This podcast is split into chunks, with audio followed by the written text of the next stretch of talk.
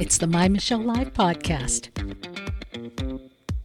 Looking for the God story and news of the day. My Michelle Live News and Views. Here's Michelle. Thanks for joining in today. The news cycle is almost scary. We have Russia invading the Ukraine. We have civilians, uh, sites of civilians covered in blood. We have uh, still a pandemic that we're dealing with, and even governments and free Western nations that are cracking down on the assembly of people just coming together to protest, seizing bank accounts, vowing to ruin them, taking their businesses. Every day, it seems as though the world is going crazy, maybe to hell in a handbasket. And often what we have in response is the idea of, well, thoughts and prayers. Could the nations use your thoughts and prayers? Thoughts and prayers almost seem like a cop-out, just something to say to make you feel good when the world is going crazy.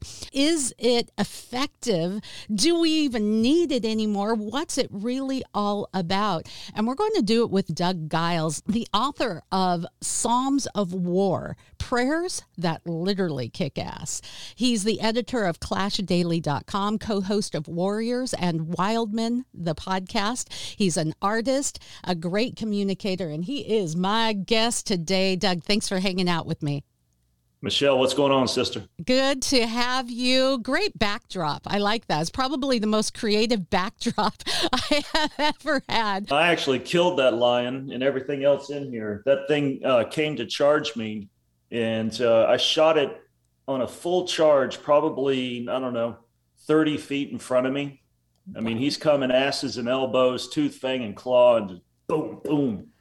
It was hectic. That's quite an adventure. Where were you? Yeah. Uh, we were right on the Botswana border in South Africa. Were you saying a few prayers at the time, speaking of? Man, what's on those things, you just got to rely that angels are watching. Jesus has other things for me to do in life. And the compression of sound, the noise that cat made, was just absolutely terrifying. And we couldn't see him because he's in super thick brush. And then when he popped out, oh my God, Michelle, I wouldn't wish what we went through on anybody, because it was jacked up six ways. Yeah, and there you are. We get in those situations in life where we're out of the norm. Something's charging us, and it may not, God forbid it's a lion, but it seems like life is charging us. They say there's no atheists in a foxhole, that sooner or later, somewhere in your life, you're saying, God, if you're there, help me.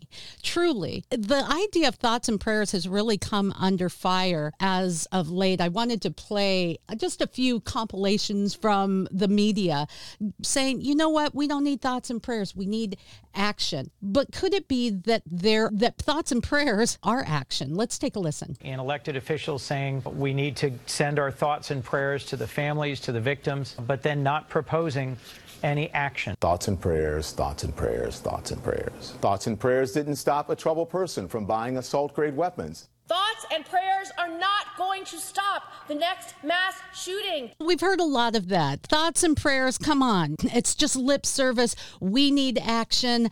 Why do we pray? Is it just uh, like putting on a mask in a pandemic? It just makes us feel better. It's not really going to do a whole lot. Obviously, it's a glorious talking point for those leftists that you just played the clips, because they're actionable items. And I believe that was on the, the school shooting that happened around San Antonio, is that anytime that they see some kind of disaster, they look at that as something that they can make policy over and go and do a little gun grabbing on semi-automatic weapons with extended magazines. My thoughts and prayers would, or my actionable items, Michelle, would be, instead of let's ban weapons are bad, my actionable items would be, as a conservative and this guy who loves the Constitution, Bill of Rights, Declaration of Independence, and has common sense, and I'm God's special boy, is to make certain that every church, every school, any kind of place where there's mass gathering is not that there's less guns, but there's more guns in the hands of good guys.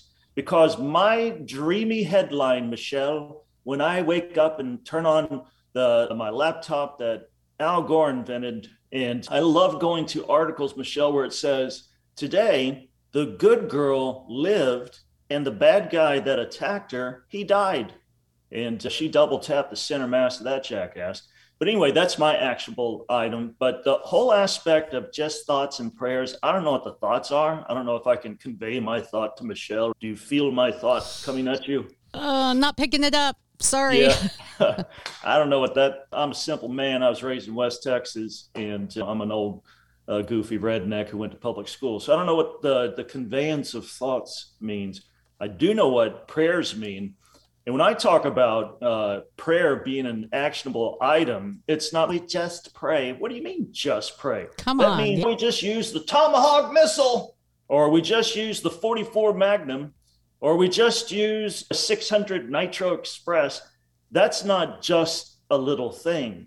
And it's not something that is, it's not really powerful. Christ says that it binds and loosens things on earth. It shuts Satan down. David said that his prayers would crush the teeth of the enemy. His prayers would turn evil people and their machinations, and they're tied to El Diablo. He said God would turn them into snail slime. So it's not just praying. It's utilizing a massive weapon of spiritual war. And if people don't think we're in a spiritual war right now, Michelle, they're freaking nuttier than a squirrel turd. Just like you said in the introduction, you look at the, the international geopolitical cluster, you know what, that we're facing right here and right now. And these people are like, what do we do? You better get your ass to praying and praying uh, biblically, because there's some bad mama jambas right now that are hoping to destroy the United States of America and turn it into freaking Caracas. And if yeah. you don't think El Diablo's behind that, again, like I said, you're nuttier than a squirrel turd. Here we are, the last free bastion of freedom. And as we talk about prayers, you are talking about some kick-ass prayers, literally, in the Bible that deal with evil nations, evil people, as you alluded to, evil leaders, even from the church, and even the evil that can be within us. So while maybe we need to turn the tables a little bit, Doug, when we hear people say, I don't need your thoughts and prayers, I need actions. And we're saying, we want gun control. It's not a gun issue. It's an evil issue. It's a people are getting out of control issue. It's a people are feeling like they can just go in somewhere and kill people. We're fighting evil, outright evil, and the the evil that keeps growing in this world. So instead of just uh, putting a Band-Aid on it and taking guns away from people, how about really getting to the root of the problem? And that would seem, if prayer truly is effective, the natural way to go. Yeah, I think it's not a either or uh, situation. I think it's a both and. We confront evil people. We don't just pray about it. We actually do it. We seal off a border if it's being invaded, like our Texas border is right now, by four million people. God only knows what their intents are. And uh, they're being utilized and trafficked by drug cartel. And uh, Chinese is pouring fentanyl through the border. So instead of me just being some kind of dipstick little Christian author and just say, we just pray about it. So now we do both. We get Abbott, hopefully out of office, and get Lieutenant Colonel Alan West as governor, and we seal the frickin' border. But in the meantime, in between time, we have this massive volley of uh, spiritual uh, armaments called the imprecatory Psalms that in my book, Psalms of War, Prayers That Literally Kick Ass, I show twenty-eight different imprecatory Psalms. And for those who aren't hip to what imprecatory Psalms mean, it's a malediction. It's a curse. Okay. I know you probably didn't learn that in youth group or at Sunday school, but these are prayers that, again, that literally kick ass. And they're sown, Michelle. This is so weird because I don't know if you go to uh, church on a regular basis, but I've been a Christian for nearly forty years. And when we moved from Miami, we were looking for a church here in the Austin area, and we'd go to the churches and they were just, they're so nice. You had pastors, hipster pastors with skinny jeans, big screens, and smoke machines. And I never heard them talk about the imprecatory Psalms. And I'm like, our nation is going through a flipping meat grinder right now. Okay? We are being attacked from every sector. If you love God, and if you love the way that this uh, country uh, was founded and framed, and you dig the Constitution, Bill of Rights, and the Declaration of Independence, how the hell is a Christian how can they just sit there, Michelle, and not even mention the hijacking of this nation by nefarious forces, just, you know, spiritual forces of wickedness, principalities and powers, and Satan's stupid henchmen that are fueling this hijacking of a nation, by the way, that was founded with biblical infrastructure, of which everybody loves to poo-poo our nation, especially in the United States of liberal acrimony. But ninety-seven percent of the benevolence that goes through this planet comes from this nation. And China, Russia, Iran, and all kinds of Soros-like players, all the way down to stupid A O C, they want to gut the United States of America. And I go to churches, uh, Michelle, and they don't even mention any of this stuff. And their prayers are just stupid little prayers. They don't mention that they shut their church down for two years because Mayor McCheese told them to. And so I'm sitting there looking at these, like I said, these intergalactic, gargantuan, Gibraltar-like problems, and they're not addressing it. They're not praying against it. They're not whipping out the Psalms of War and letting them have it. It's like these prayers, Michelle, don't even exist. Maybe we don't believe in prayer anymore. Maybe we just think it's just being thrown up into heaven. That's just a good thought. Maybe that's why we go to thoughts and prayers. Instead of, in your book, you talk about David. It wasn't thoughts and prayers. It was outright hardcore worship, not Jesus is my boyfriend songs, but hardcore worshiping God when your life is falling apart, when you're worried about taking your next breath, when you're being charged by a lion, whatever it may be, whatever that lion may be. Hardcore worship and power prayers. Maybe we just don't understand that prayer actually works. In regards to the worship, which the Psalms are, so they're not just prayers, they're worship songs, and they are prayers, so they're they're both and. You listen, like you brought up, the Jesus is my boyfriend type songs. Yeah. I'm so sick of that crap. Man, when I, so we just started our own thing called Cigars and Sermons, and it's just growing in houses, and we're just having a great time with it. I got sick of that. Again, it's just lame, it's syrupy, it's Jesus, it's my lover, he's my boyfriend. See, I'm a dude. I got to do mental gymnastics for that to even tumble off my tongue. And again, here it is. It's, we've got a four, you know, hundred ton elephant that wants to hijack our nation and wants to teach your kids uh, that dressing up uh, your son, that dressing up like a chick and getting breast implants is fine. And God loves all that kind of garbage. And that pedophilia, according to professors at University of Pennsylvania, is cool, even with one-year-old children. And the church is not singing anything that's got teeth. They're not preaching anything that got teeth that can uh, bite back against that B S. To me, I'm I'm calling, there's something wrong with it. And Michelle, here's why I think it is. The reason they're avoiding the imprecatory Psalms, the reason that they're avoiding addressing these very pertinent and dastardly issues is because those little punks are scared of being unliked. Those little puppets are afraid of losing their five oh one c three Uh, tax exempt status. And every one of them's a wussy. All of them should repent. And every one of them is going to be indicted at the judgment seat for curling up in the fetal position and wetting their stupid diaper when the nation was in a huge lurch and they did jack squat about it. So good luck when you die. There's a church in Canada. Through the last two years, they stayed open. Their church was taken away from them. They met in sub-zero weather, snow piling up, and their church has quadrupled. Uh, they have grown, even though they don't have a building anymore, and they're meeting out in the snow, because that's what that's what is really living, not just a feel-good, touchy-feeling church club that you get yeah. to be a member of, but something that is real, something that is powerful, something that tears down powers and principalities and rulers of darkness in high places and puts God back on the throne. You take on these prayers of power, and they address evildoers, evil leaders, the evil within us, people who would like to persecute.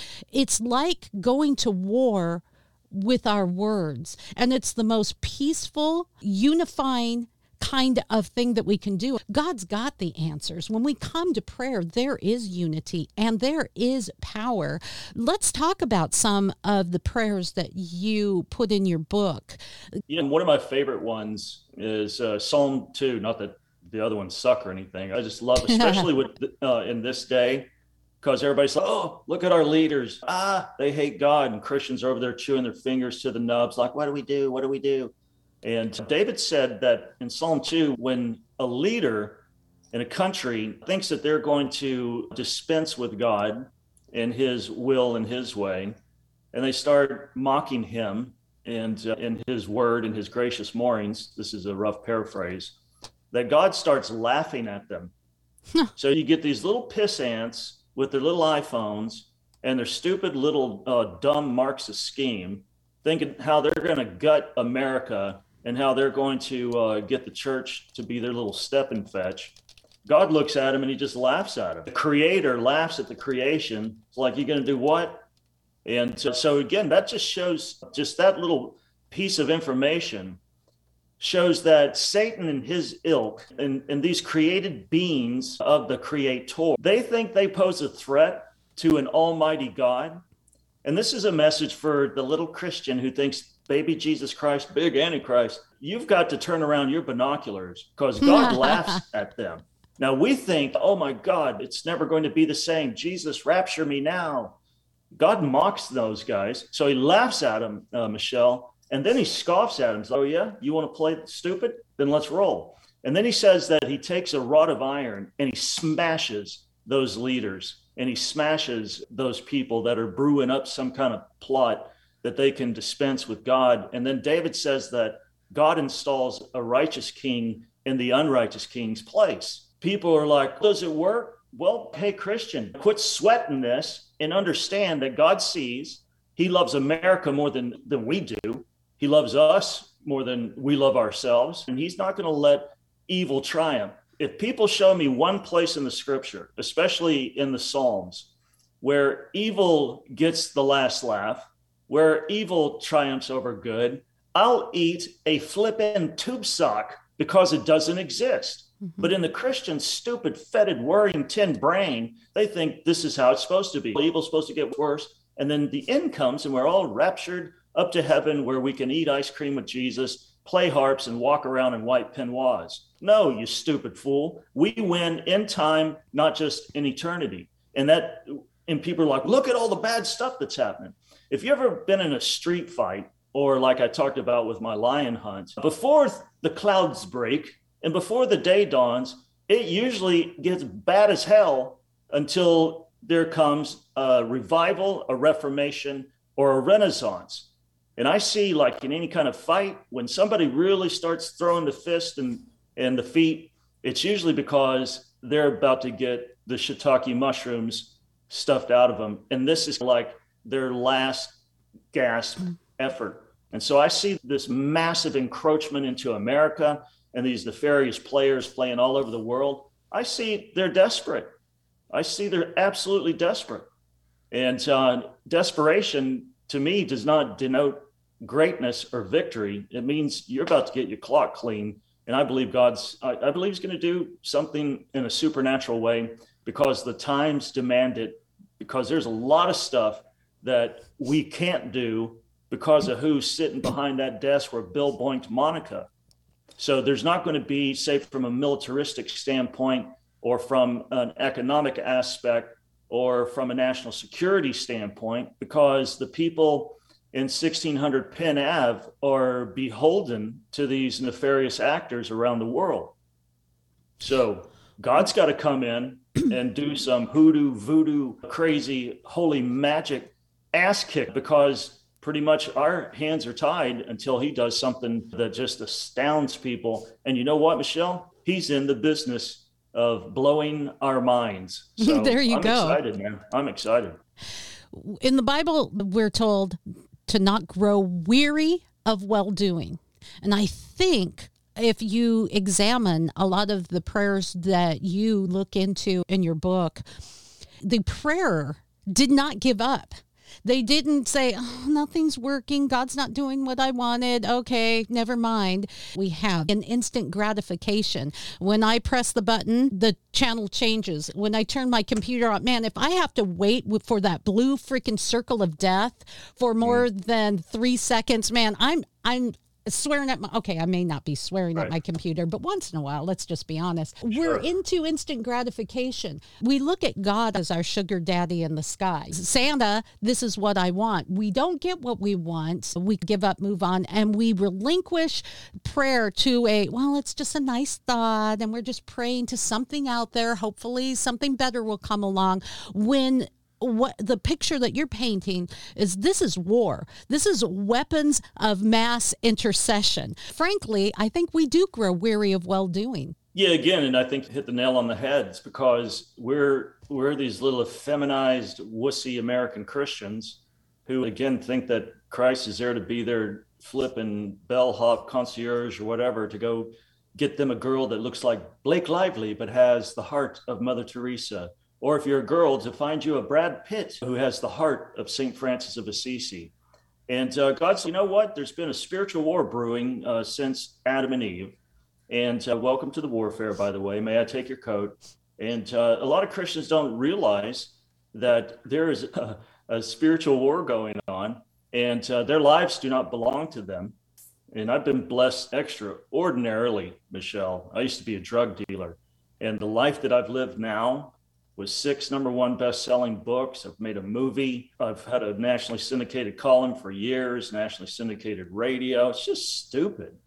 I tell people all the time, it's like, if your Christianity's boring, then you're fricking doing it wrong, because because mine's not. But all that said, all the perks that he's given me and stuff, uh, I'm not obsessed with that. I'm obsessed with making sure that I'm doing my assignment, which is two things. I'm a simple man.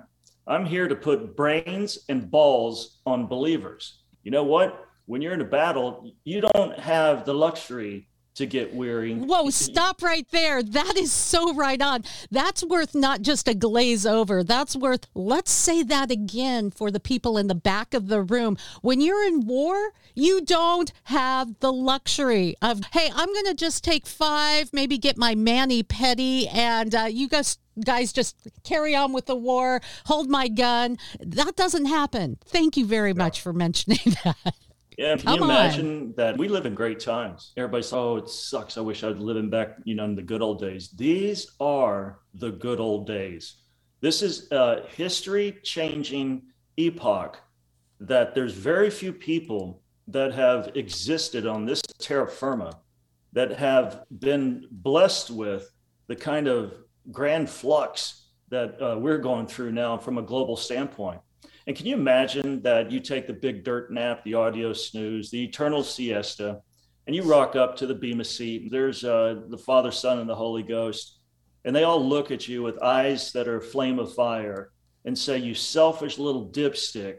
I could have utilized you to do incredible things, to support people that were had a great vision, to change the planet, or to lead people to Christ, or to change policy, or affect education or the arts. And there you were, little, look at me, I'm Sandra Dee, navel gazing, your little solipsistic Mariah Carey universe, being a self-obsessed me monkey. And you didn't listen to my call. You didn't pay attention uh, to what was going on in this planet.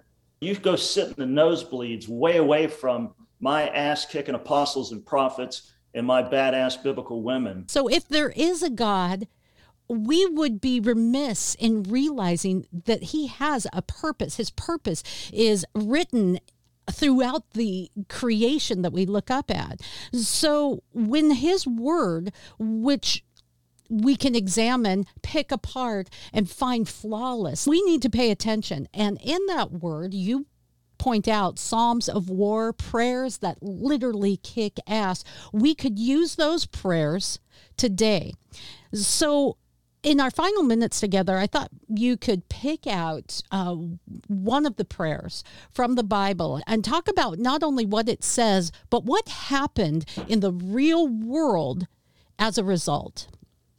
Yeah, so another another uh, favorite of mine is uh, Psalm chapter three. And in Psalm chapter three, there's there's a little preface to the psalm in the King James Version. And it was a psalm of David when he was fleeing from Absalom.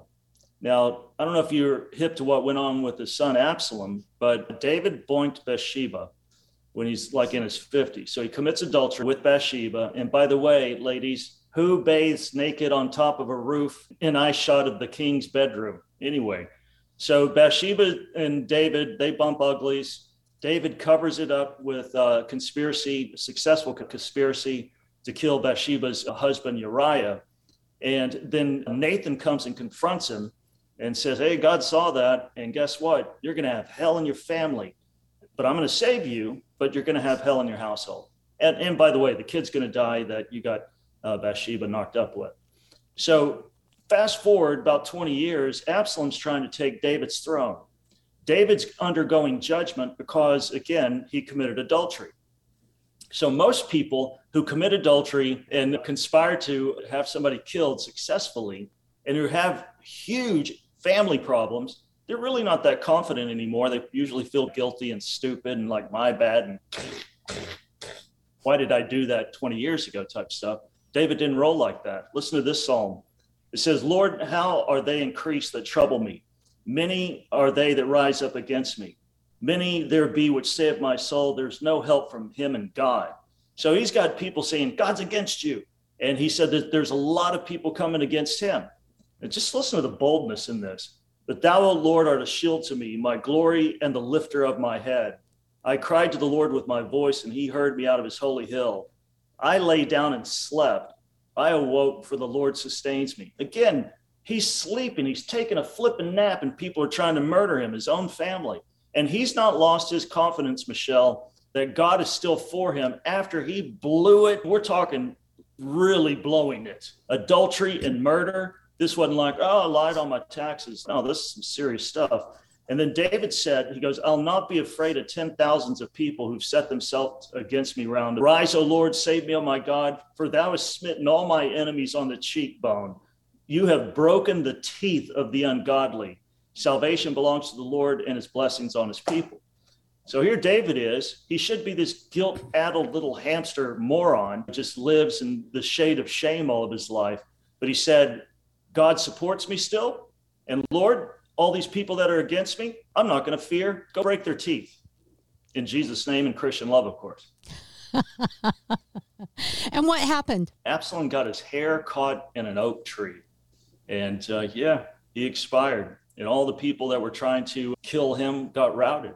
And again, this came from intercession. If you want your little world to change and you got enemies galore and you've got things that you know that are holy, just, and good that God wants you to do, and you're going through flipping opposition, maybe in your head because some bad crap you did in your past, don't sweat it. Just start praying, start uh, describing your world, start declaring what God wants. And next thing you know, your enemies are hanging in an oak tree by their hair.